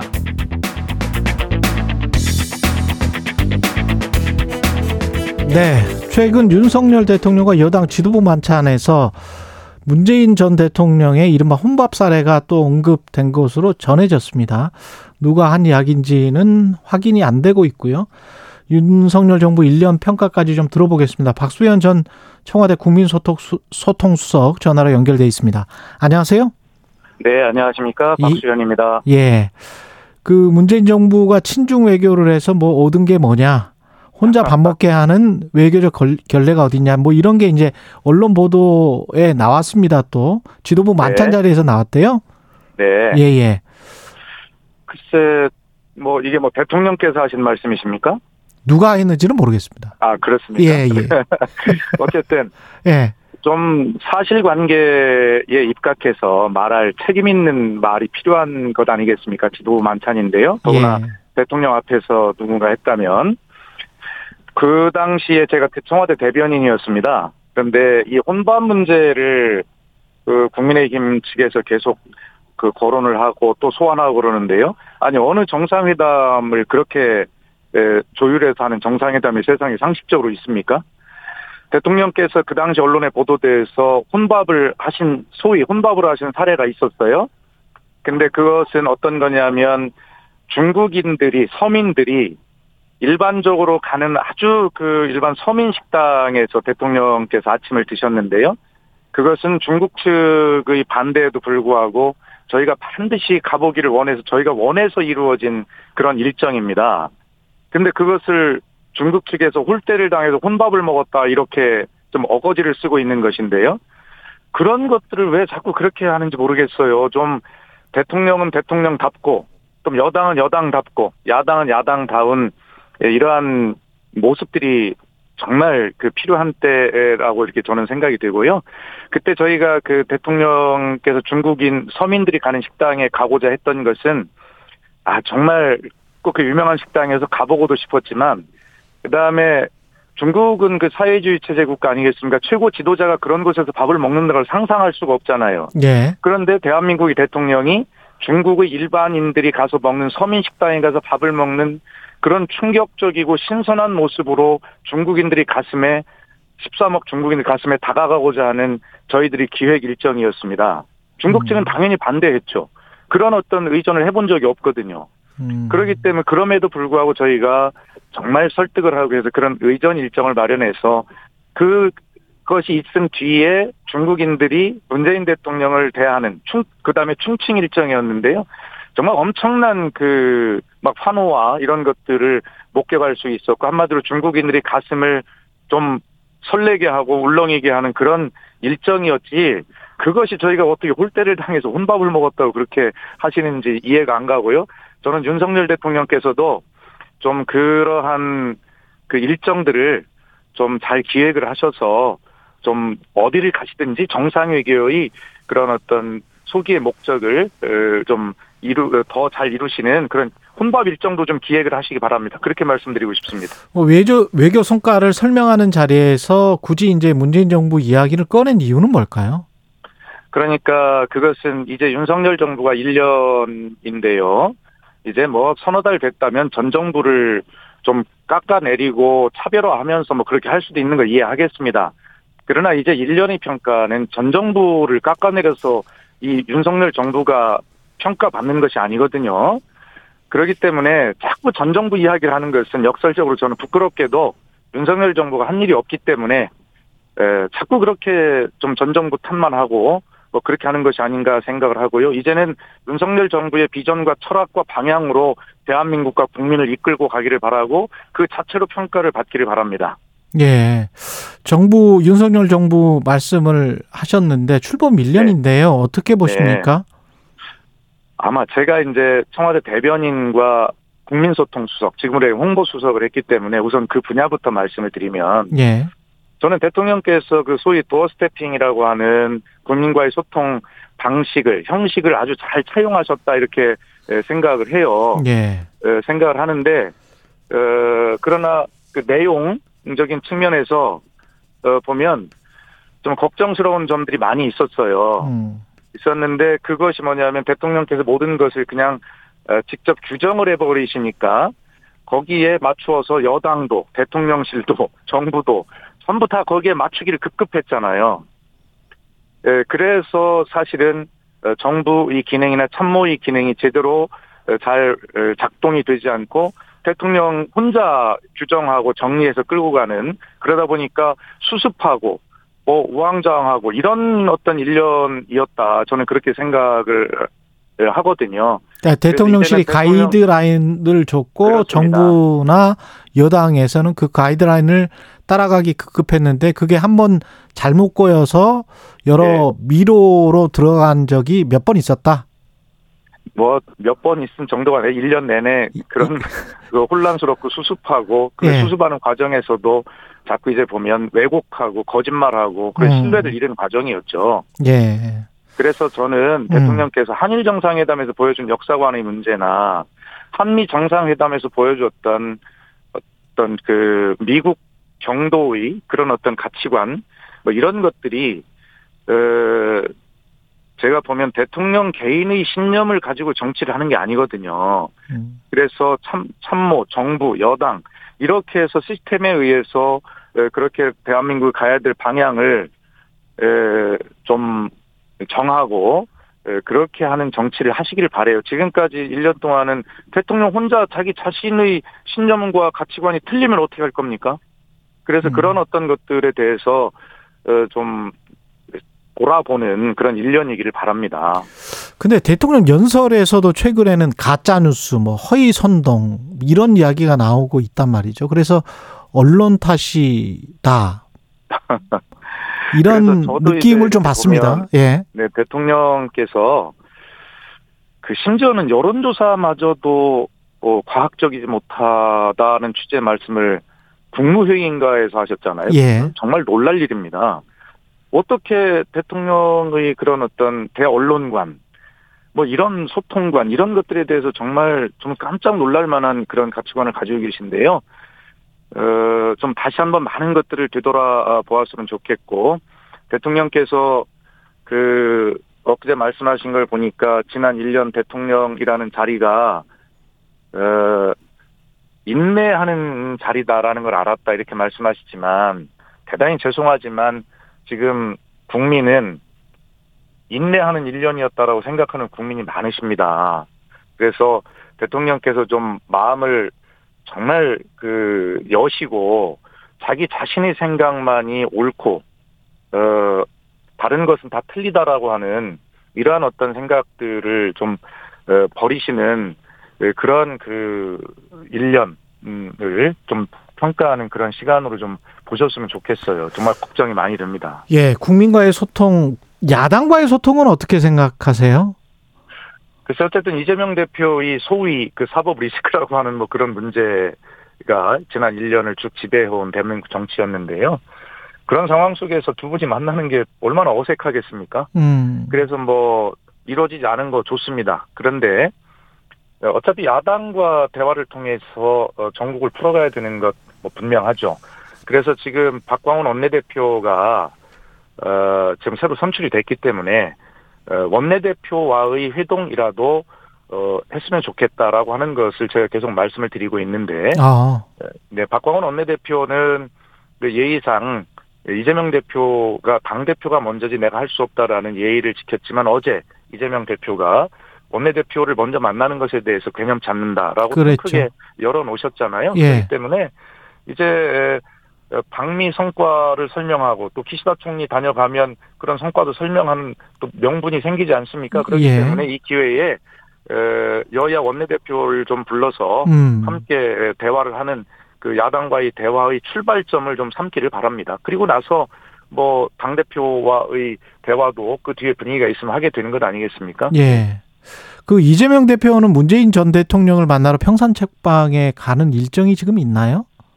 아직까지 제가 들은 건 없습니다. 아, 그래요? 네, 네. 아마 5월 10일이 대통령 퇴임 1주년이기 때문에 예. 어, 그렇게 그런 것들을 겸사겸사해서 가는 분들이 계실 텐데 음. 뭐 대표가 뭐 거기까지 간다는 말은 듣지 못했습니다. 그렇군요. 그리고 지금 저 국민의힘 상황은 어떻게 보세요? 태영호 최고위원의 녹취록은 대통령 당무 개입 논란이 좀 있는데 그때 네. 문재인 정부 때를 상기해 보면 청와대 상기해 보면 이게 지금 있을 수가 있는 일인가요? 어떻게 보십니까? 그건 문재인 정부를 떠나서요. 예. 그건 있을 수가 없는 일입니다. 어. 돌아보면 박근혜 전 대통령이 에, 그 당시 새누리당의 공천에 개입했다는 이유로 2018년인가요? 징역 2년을 선고를 받았어요. 그런데 그 징역 2년마저도 어, 선고량이 약하다 그래서 그 당시 검찰이 즉시 항소를 했거든요. 그리고 그 당시 그 수사팀장이 지금 윤석열 대통령입니다. 그만큼 당무 개입이나 공천 개입은 심각한 법률 위반이에요. 음. 그런데 지금 이 문제가 별거 아닌 것처럼 그렇게 인식을 하고 뭐 당 윤리위원회에서 징계를 하네 이렇게 얘기를 하는데 이것은 윤리위원회 그 사실이라면 윤리위원회에서 처리할 문제가 아니라 이것은 수사 대상입니다. 사실이라면 심각한 문제입니다. 예. 일본 기시다 총리는 왜 방한을 좀 당긴 거잖아요. 예. 왜, 왜 지금 이 시기에 무엇 때문에 방한을 하고 우리는 어떻게 대응을 해야 될지요? 어, 윤석열 대통령이 자신의 주장대로 말씀대로라면 예.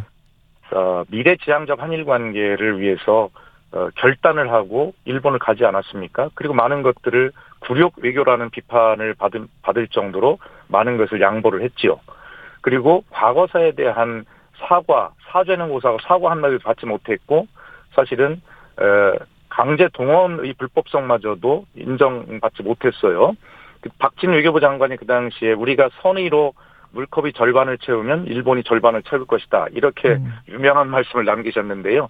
제가 볼 때는 현재까지는 일본이 우리가 채운 절반의 물마저도 딱 마셔버리고 빈 컵으로 다시 물을 더 따라달라라고 좀 요구하고 있는 그런 상황 아니겠습니까? 그런 상황에서 기시다 총리가 이제 에, 방안을 하게 되는데 그것은 저는 일본의 내부의 정치적 이유로 앞당겨졌다고 생각을 합니다. 기시다 총리가 여론 음, 지지율이 지금 올라가고 있고 이런 와중에 뭐 예를 들어서 어, 물 들어올 때 노져라 말하는 말도 있듯이 때. 일본 측에서는 이때 딱 그런 어떤 밀고 가고 싶은 생각이 있을 겁니다. 예. 그러나 여기까지. 입장에서 보면 예. 어, 정말 과거사에 대한 사죄 내지는 사과라고 그게 있어야 된다. 그런 예. 기본적인 것이 박수현 전 청와대. 국민소통 수석이었습니다. 고맙습니다. 예. 감사합니다.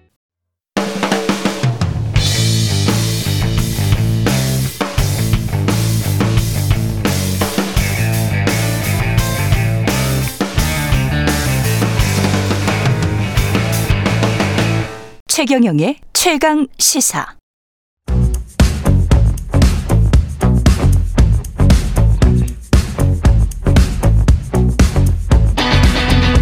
심리로 들여다보는 세상 이야기.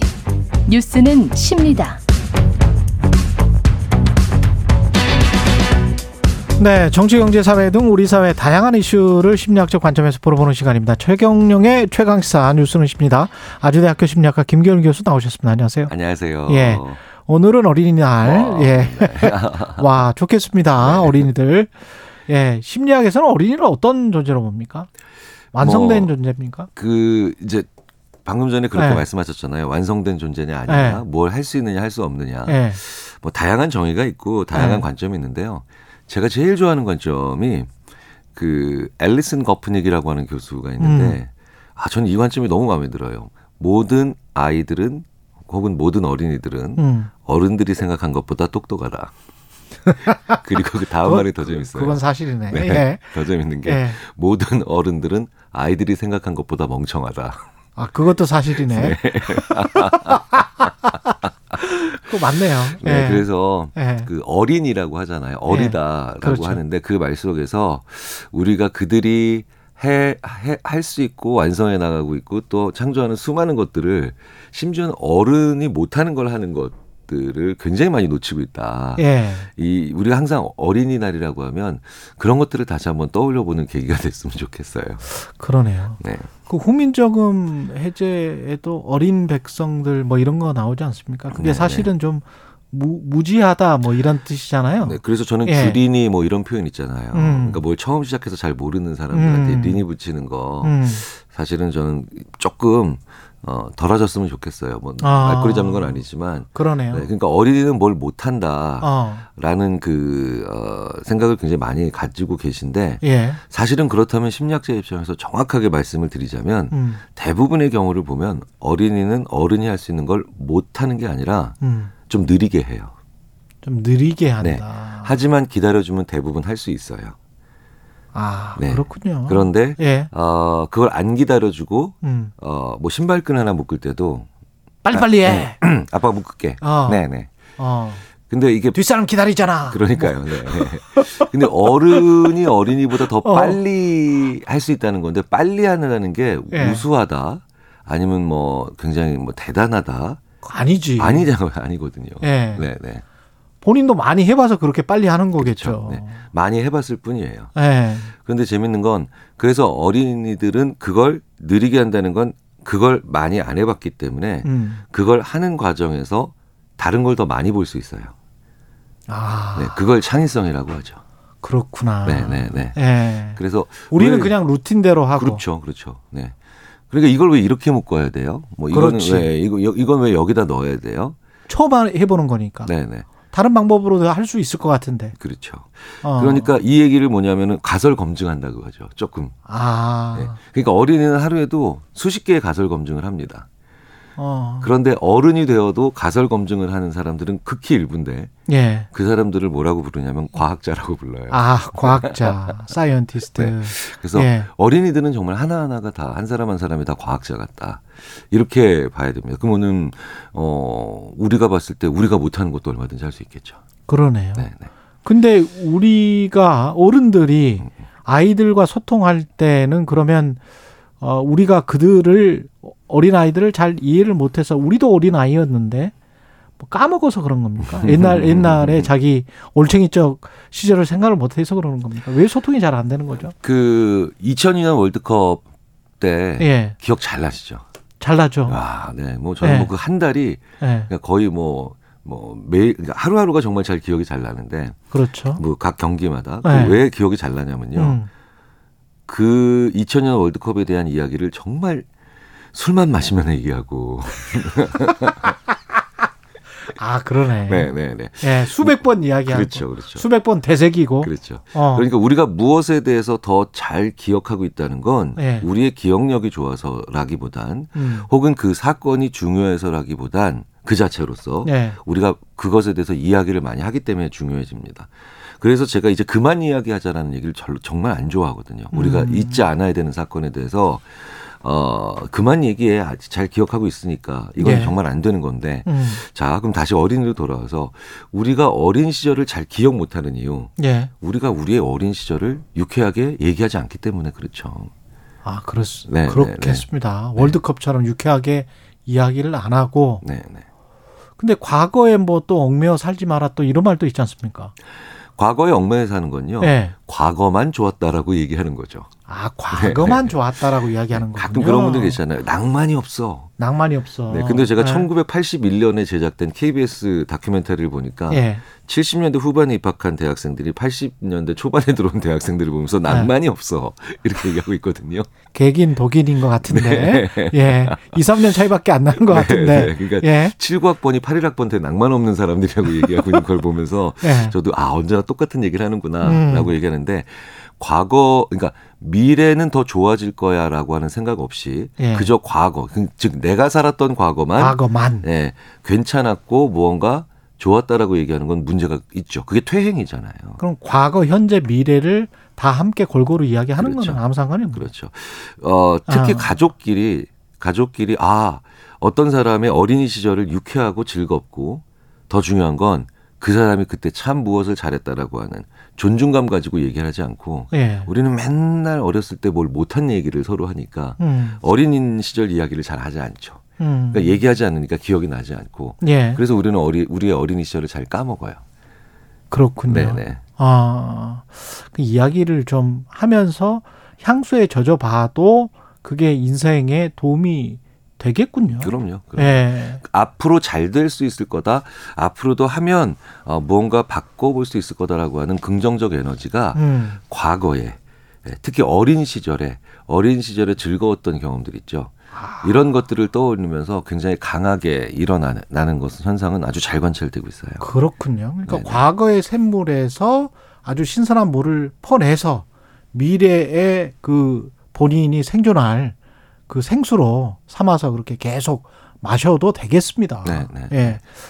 그렇군요. 그러면 어린이랑 잘 소통할 수 있는 음, 어떤 음. 원칙 같은 거는 있습니까, 우리가? 제가 그 예. 부모님들이나 선생님들이나 아니면 그냥 우리 그냥 우리 어른들 누구나 음. 이렇게 어, 여쭤봐요. 자 대접 받은 사람이 대접을 잘 하고 예. 그 다음에 존중 받아본 사람이 남을 존중할 수 있겠죠. 음. 근데 어린 시절에 우리가 어린이들한테 어린이들의 이 말엔 당연히 동의를 하시면서도 우리가 어린이들의 품위를 지켜주는 데는 거의 관심이 없어요. 음. 네네. 그러니까 뭐 이런 것 있죠. 이거 사실 좀 생각을 해보셔야 되는데 예. 아 얘는 좌석이 필요 없습니다. 내가 안고 타면 돼요. 그렇지, 그렇지. 꽤 큰 아이들한테. 옛날에 옛날에 많이 그랬어요. 네네. 예. 근데 저도 그 그런 경우에 되게 나- 제가 낯뜨거웠던 기억이 나요. 음. 어린이인 제가 음. 나도 자리 하나 있어야 되는데. 그렇지, 그렇지. 물론 돈을 절약하는 건 중요하지만 근데 그러면 아이의 자존감 같은 거를 좀 망치게 됩니까? 좀 그렇죠. 훼손하게 나, 됩니까? 나 는 그냥 얹혀가는 존재. 아. 네, 그러니까 어 그렇기 때문에 나는 뭐 아무런 얘기도 하면 안 되는 존재. 그런데 꽤 큰, 꽤 나는 컸다라고 생각하는 어린이인 어린이인 저는 그그 내내 그 열차 안에서 고개를 푹 숙이고 갈 수밖에 없는 거죠. 그러네. 그러니까 품이라고 하는 건그 아, 사람을 하나의 인격체로 대해주는 거잖아요. 그러네요. 심지어는 그 어린이라는 세계라는 참 제가 정말 좋아하는 책인데 그 김소영 작가님이라고 하는 분이 예. 아이들 독서방 그그 책방을 운영하시면서 쓴 책인데 거기에 뭐 정말 좋은 문장이 많이 나오는데 예. 이런 것도 자기는 인상 깊게 봤다고 하시더라고요. 음. 서점에 가서 책을 계산하는데 아빠 책 두 권, 그 다음에 어, 아이 책 한 권을 사줬어요. 음. 그런데 어떤 아빠가 이렇게 계산하시더래요. 자, 요거는 제 거고요. 이거는 우리 아, 딸 건데요. 음. 따로따로 좀 봉지에 담아주세요. 어, 네. 의미가 다르군요. 네, 총액은 다르, 가- 똑같지만 예. 제 거는 이렇게 계산하고 이렇게 계산하겠습니다. 이건 너 네. 거. 그래서 네, 네, 가 네, 가져가 또. 네, 네. 그 다른 봉지에 다 가지고. 아. 그리고 아이가 그 가지고 가는데 사실 이런 것도 사소해 보이지만 어, 아이를 하나의 인격체로 대해 주시는 즉 아이의 품위를 지켜주시는 굉장히 아, 어떻게 참 센스를 넘어서 지혜가 있는 장면인데요. 예. 보십시오. 우리가 품위, 대, 그러니까 대접을 받아보고 존중을 받아본 사람들이 존중을 남 타인을 존중한다. 음. 참 우리 사회가 존중감이 많이 떨어지는 사회라는 걸 우리가 부인 못 하잖아요. 그렇죠. 그러니까 이게 어디서부터 출발을 하느냐 어린이들의 품위를 존중하지 않았기 때문에라고 시작해서 볼 수 있죠. 생각해 보니까 그러면 네, 네. 그 아이들 때리는 거나 뭐 폭언하는 거나 옛날에는 그게 하나의 이제 훈육 방식으로 그냥 일반적으로 생각을 했단 말입니다.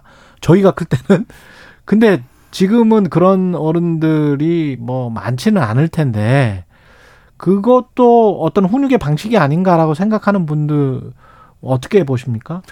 어, 참 재밌는 건 예. 그렇게 어린 시절이 기억이 안 났는데 음. 안 나는데 맞은 기억은 다 나요. 예, 저는 뭐 많이 납니다. 네, 정말 이거는 어린이뿐만 아니라 청소년 때도 어, 고등학교 때 저는 네, 저 네, 선생님한테 많이 맞았어요. 네, 맞은. 기억이 다 나요. 그게 예. 무슨 얘기냐? 예, 그렇게 기억이 안 나는 과거의 어린 시절, 청소년 시절이 예, 맞은 기억은 거의 다 난다는 건 그렇죠. 그만큼 각인된다는 거죠. 그렇죠. 실제로 저희들이 각인이라는 표현을 쓸 때 심리학자들이 음. 정말 뇌에 물리적 흔적을 남긴다.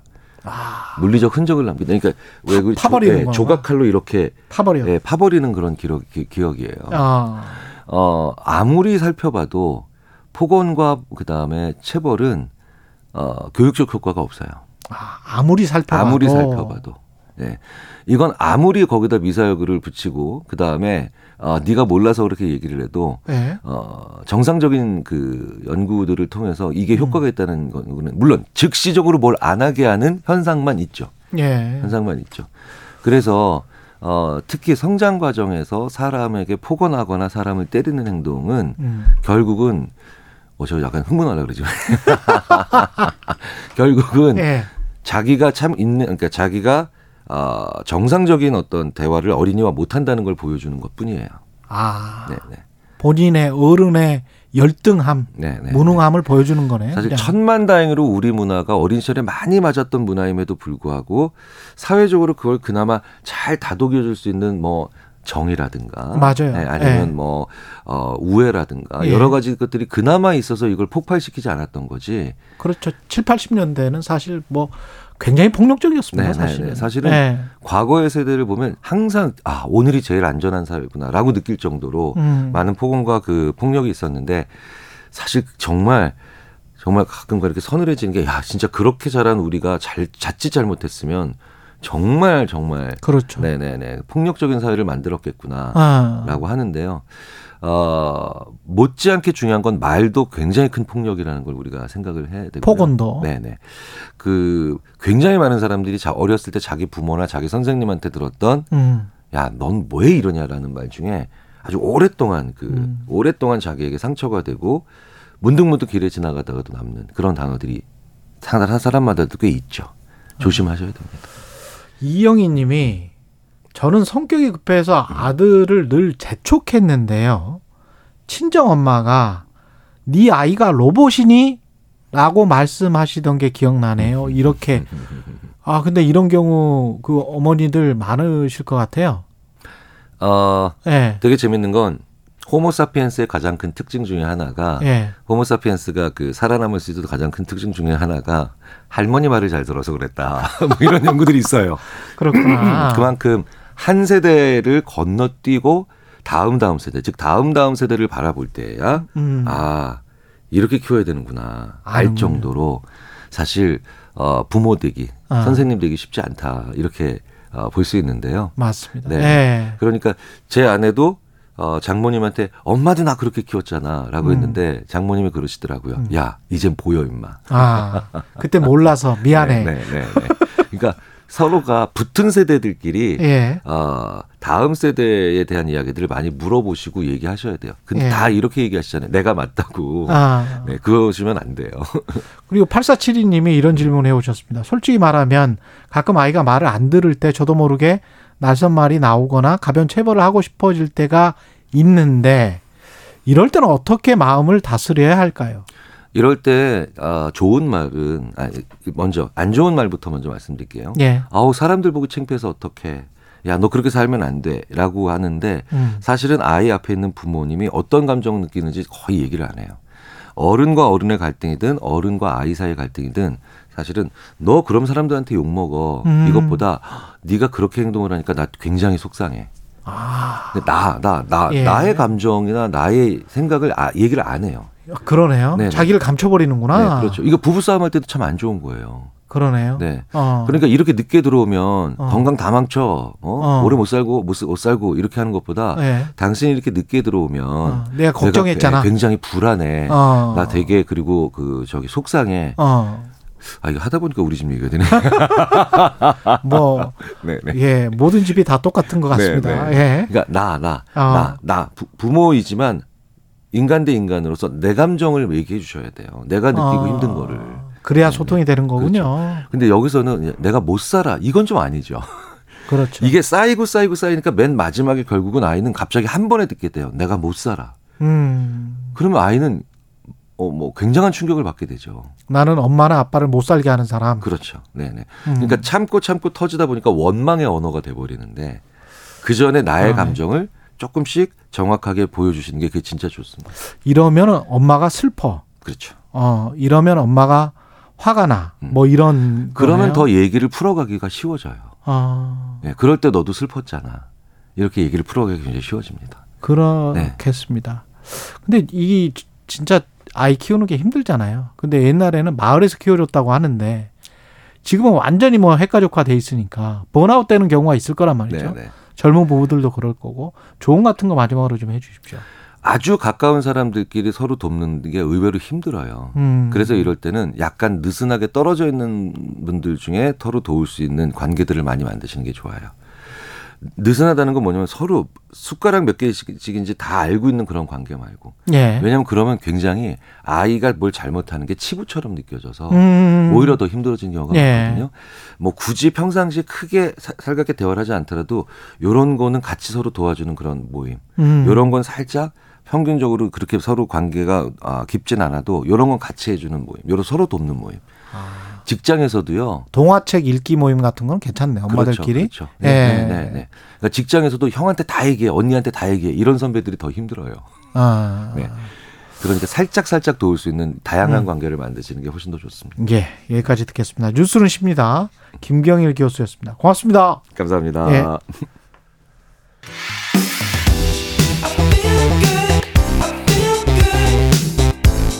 세상에 이익이 되는 방송 최경영의 최강 시사 네, 선거제도 개편 복잡하고 어렵다. 무슨 말인지 모르겠다 생각하는 분들 많을 텐데요. 답을 찾기 위해서 국민 500인이 KBS에 모였다고 합니다. 선거제도 공론화 500인 회의.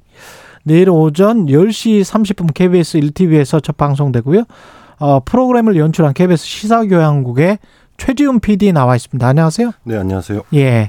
지금 국회 정개특위와 함께하는 프로죠, 이게? 네, 맞습니다. 예. 이게 지난 3월 20일에 국회 정개특위에서 시민이 직접 참여해서 수기 과정을 거치는 공론 조사를 결정, 하기로 결정했습니다. 음. 그래서 한국 리서치와 서울대 사회발전연구소 컨소시엄이 공소, 공론 조사를 진행하고 음. KBS가 공영방송이니만큼 선거제도에 대한 공론의 장을 만들기 위해 생방송으로 제작하기로 예, 결정했습니다. 생방송으로 하기 전에 이 수기를 하는 거는 이분들이 몇 달 동안 그러면 3월 20일에 그렇게 결정을 했으면 몇 차례 만납니까 이분들이? 아, 500인 시민 예. 500분이 그 3월 20일부터 만난 건 아니고요. 예. 한국리서치에서 지난 4월 26일부터 5월 2일까지 아. 성 연령 지역과 의제 특성을 고려해서 500명을 선정했습니다. 일단 네. 4월 26일에 선정을 했고 예. 그래서 5월 그한 3일 동안 예. 자료집을 가지고 수기를 하- 먼저 하십니다. 수기라는 말이 좀 어려 어려워서 네. 그러니까 일단 자료를 보고 네. 사람들이 공부를 한 다음에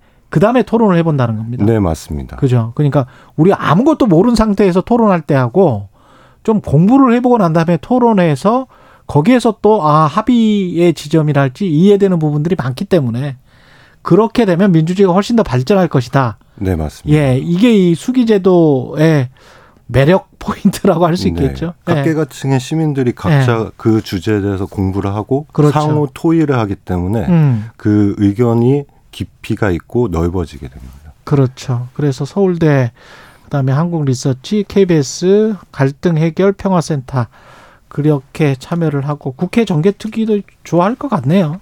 근데 이게 예. 국회 정개특위에서 아무래도 본인 국회에서 음. 결론을 못 내는 과제였기 때문에 본인들의 이득도 있고 또 있고 그렇습니다. 맞습니다. 예. 국회의원은 당장 이 선거제도는 음, 정당이 얼마나 의석수를 가져가느냐 그 문제가 달려 있기 때문에요. 그렇죠. 예. 그래서 국민께 다시 한번 물어 여쭤보는 네. 과정이라고 보시면 됩니다. 근데 이렇게 저 방송을 보면 또 어떤 선거제도를 뭐 그냥 나는 왠지 저 선거제도가 좋아. 나는 왠지 저 선거제도가 좋아. 뭐 이런 이렇게 하다가 저걸 보면 왜 저 저렇게 만들었어? 저거는 맞는 거야? 뭐 이렇게 또 느끼시는 분들이 있을 것 같은데요. 맞습니다. 예. 저도 사실 이 과, 주제에 대해서 잘 몰랐는데요. 예. 한 몇 주 동안 몇 달 동안 계속 이 방송을 준비하면서 겨우 알게 됐어요. 예. 그러다 보니까 이제 이 수기 과정이 의미가 있는 게 음. 말씀하신 것처럼 잘 모를 수 있는 주제를 시민들 500명들이 모여서 음. 이 과정에 대해서 공부를 하시고 토의를 하기 때문에 음. 보다 좀더 민주주의를 위한 올바른 결론을 도출하지 않을까 이렇게 음. 생각이 됩니다. 방송에서 제일 고민스러웠던 부분 그리고 어떤 부분을 제일 중점을 뒀습니까? 이게 아무래도 복잡하고 어렵기 때문에요. 예. 제작진은 이게 쉽 쉽고 호기심 있게 전달하는데 좀 노력을 많이 했습니다. 음. 그래서 가령, 가령 주요 쟁점들은 일타 강사인 최태성 선생님이 소개를 하고 있습니다. 예. 그리고 이게 장기간 한 공간에서 이루어지는 생방송이기 때문에요. 음. 그 공간에 저희가 신경을 많이 썼는데 그래서 집중도 높은 공간 그래서 민주주의가 잘 어울리는 공간을 창출해 봤습니다. 장기간 한 공간이면 어느 정도 시간인가요? 저희가 총 생방송 시간만 세 개 합치면 300분 정도 됩니다. 300 분? 네, 맞습니다. 생방송. 네, 맞습니다. 근데 이분들이 뭐 사전 조사하고 공부하고 분임 토의하고 뭐 이런 것들이 다 합쳐진 겁니까? 아니면은 저희가 생방송 시간만 300분이고요. 예. 생방송이 끝나면 이분들은 다시 모여서 또 분임 토의를 진행합니다. 분임 토의 또 하죠? 네, 그리고 그 이후에 질의응답 과정도 있는데 음. 그 질의응답 과정 저희가 생방송 안 하지만 유튜브로 생중계하게 됩니다. 아, 그렇군요. 그래 질의응답을 할 때는 또 이제 전문가분들, 교수분들이 그 응답을 해 주실 것이고. 맞습니다. 아, 정말 그 누구보다도 그 잘 교육을 받겠네요. 맞습니다. 예. 그리고 이, 그런 일반 시민 500인이 그 잘 교육받은 상황에서 서로 이야기를 해보고 이런 결론이 좋은 것 같아. 라고 하면서 이렇게 쭉 하는 과정을 지금 쭉 보여주는 거네요. 맞습니다. 이 프로그램이. 네. 그래서 그 결론도 중요하지만 저희가 예. 이 주제를 이분들뿐만 아니라 시청자들께 쉽게 전달하고 예. 그 과, 의미 있는 과정들을 보여주는 거에 저희가 초점을 맞추고 있습니다. KBS가 공영방송이고 또 네트워크사기 때문에 지역 총국이랑 같이 또 참여해서 충분히 할 수 있을 거란 말이죠. 네, 맞습니다. 예. 그 500 분이 전국 단위에서 모이는데요. 이분들이 모두 서울로 모여서 한꺼번에 토의하기는 물리적으로 힘들- 쉽지가 힘들어요. 않습니다. 예. 그래서 KBS는 전국에 9개 총국이 있어서 권역별로 이분들이 모이기 쉽게 음. 광주, 대구, 대전, 부- 부산 그리고 본사에 모여서 토의를 진행하는데요. 그런데 동시에 저희는 네트워크가 있으니까 이분들이 다 함께 참여할 수 있게 구조를 저희가 만들었습니다. 근데 이게 선거제도 개편, 이 정치적인 이야기가 우리 삶과 뭐 내 삶과 무슨 관련 있어 이렇게 생각하시는 분들도 꽤 있을 것 같은데요. 네, 그럴 예. 수 있는데요. 일단 책임성을 가지고 행사한 국민의 소중한 한 표가 사표가 되는 것을 막기 위해서 선거제도 개편 논의는 중요하다고 보고요. 음. 근데 아까 말씀하신 것처럼 선거제도 개편은 국회에 맡겨놓으면 각 정당별로 의석수를 따지면서 유불리로 접근하다 보니까 이게 쉽게 결론이 안 날 뿐더러 국민을 위한 방향으로 논의가 진행되기도 어렵습니다. 그렇죠. 이게 공론화하는 과정에 상당한 의미가 있고 이거를 국회나 이쪽에서도 그, 그 결론 같은 거는 의미 있게 받아 들여줘야 될 것 같은데요. 예, 저도 좀 그렇게 생각하는데요. 예. 이게 국회에서 진도를 내지 못했기 때문에 음. 국민께 주권자인 국민께 다시 물어보는 과정이라고 보고요. 음. 이해관계를 떠나서 대한민국 주권자인 시민들 중 500명이 내는 결론이기 때문에 이번에 도출된 안을 국회 정개특위를 중심으로 좀 논의할 것으로 기대해 봅니다. 안에 내용들이나 뭐 이런 것들은 워낙 그 많기 때문에 그거는 방송을 보시기 바라고요. 네. 방송을 준비하는 과정에서 고민되거나 어려웠던 점은 뭐가 있을까요? 저희가 일단 이 많은 시민 참여단이 예, 참여하시는 이 공론화 과정이 조금이라도 방해되면 안 됐습니다. 그렇죠. 네, 그래서 이, 이것에 대해서는 국회 정개특위, 서울대 사회발전연구소, 갈등 해결 평화센터, 그리고 한국리서치에서 주제 선정부터 진행 과정까지 엄격하게 결정을 했고요. 음. 저희는 이제 편집 없이 생방송으로 제작했기 때문에 편집 없이 생방송으로. 네, 그래서 그 단체들과 수십 차례 회의를 하면서 방송을 준비했고요. 예. 그리고 주제가 또 어려운 주제인 만큼 그렇죠. 이거를 쉽게 전달하는데 프로그램적으로 고민을 많이 했습니다. 이게 굉장히 중요한 문제인데 이거를 또 시청하시는 분들도 지루할 수 있겠습니다만 꼭 보셔야 될 것 같습니다. 5월 6일 10시 30분부터 12시, 5월 13일 10시 30분부터 12시, 5월 13일 5시 오후죠. 오후 네. 5시 10분부터 6시 55분까지 KBS 1TV에서 지금 말씀하신 대로 생방송으로 진행됩니다. 네, 맞습니다. 예. 시청을 같이 하셔서 저도 한번 같이 공부를 해보겠습니다. 예, 여기까지 듣겠습니다. 최지훈 KBS 시사교양국 PD였습니다. 고맙습니다. 네, 감사합니다. 예, 어린이 날이었습니다. 예, 마지막 어린이 날, 예, 휴일, 마지막 어린이 날은 아니지. 예. 남은 어린이 날, 예, 잘 보내시고요. KBS 최경령의 최강 시사였습니다. 고맙습니다.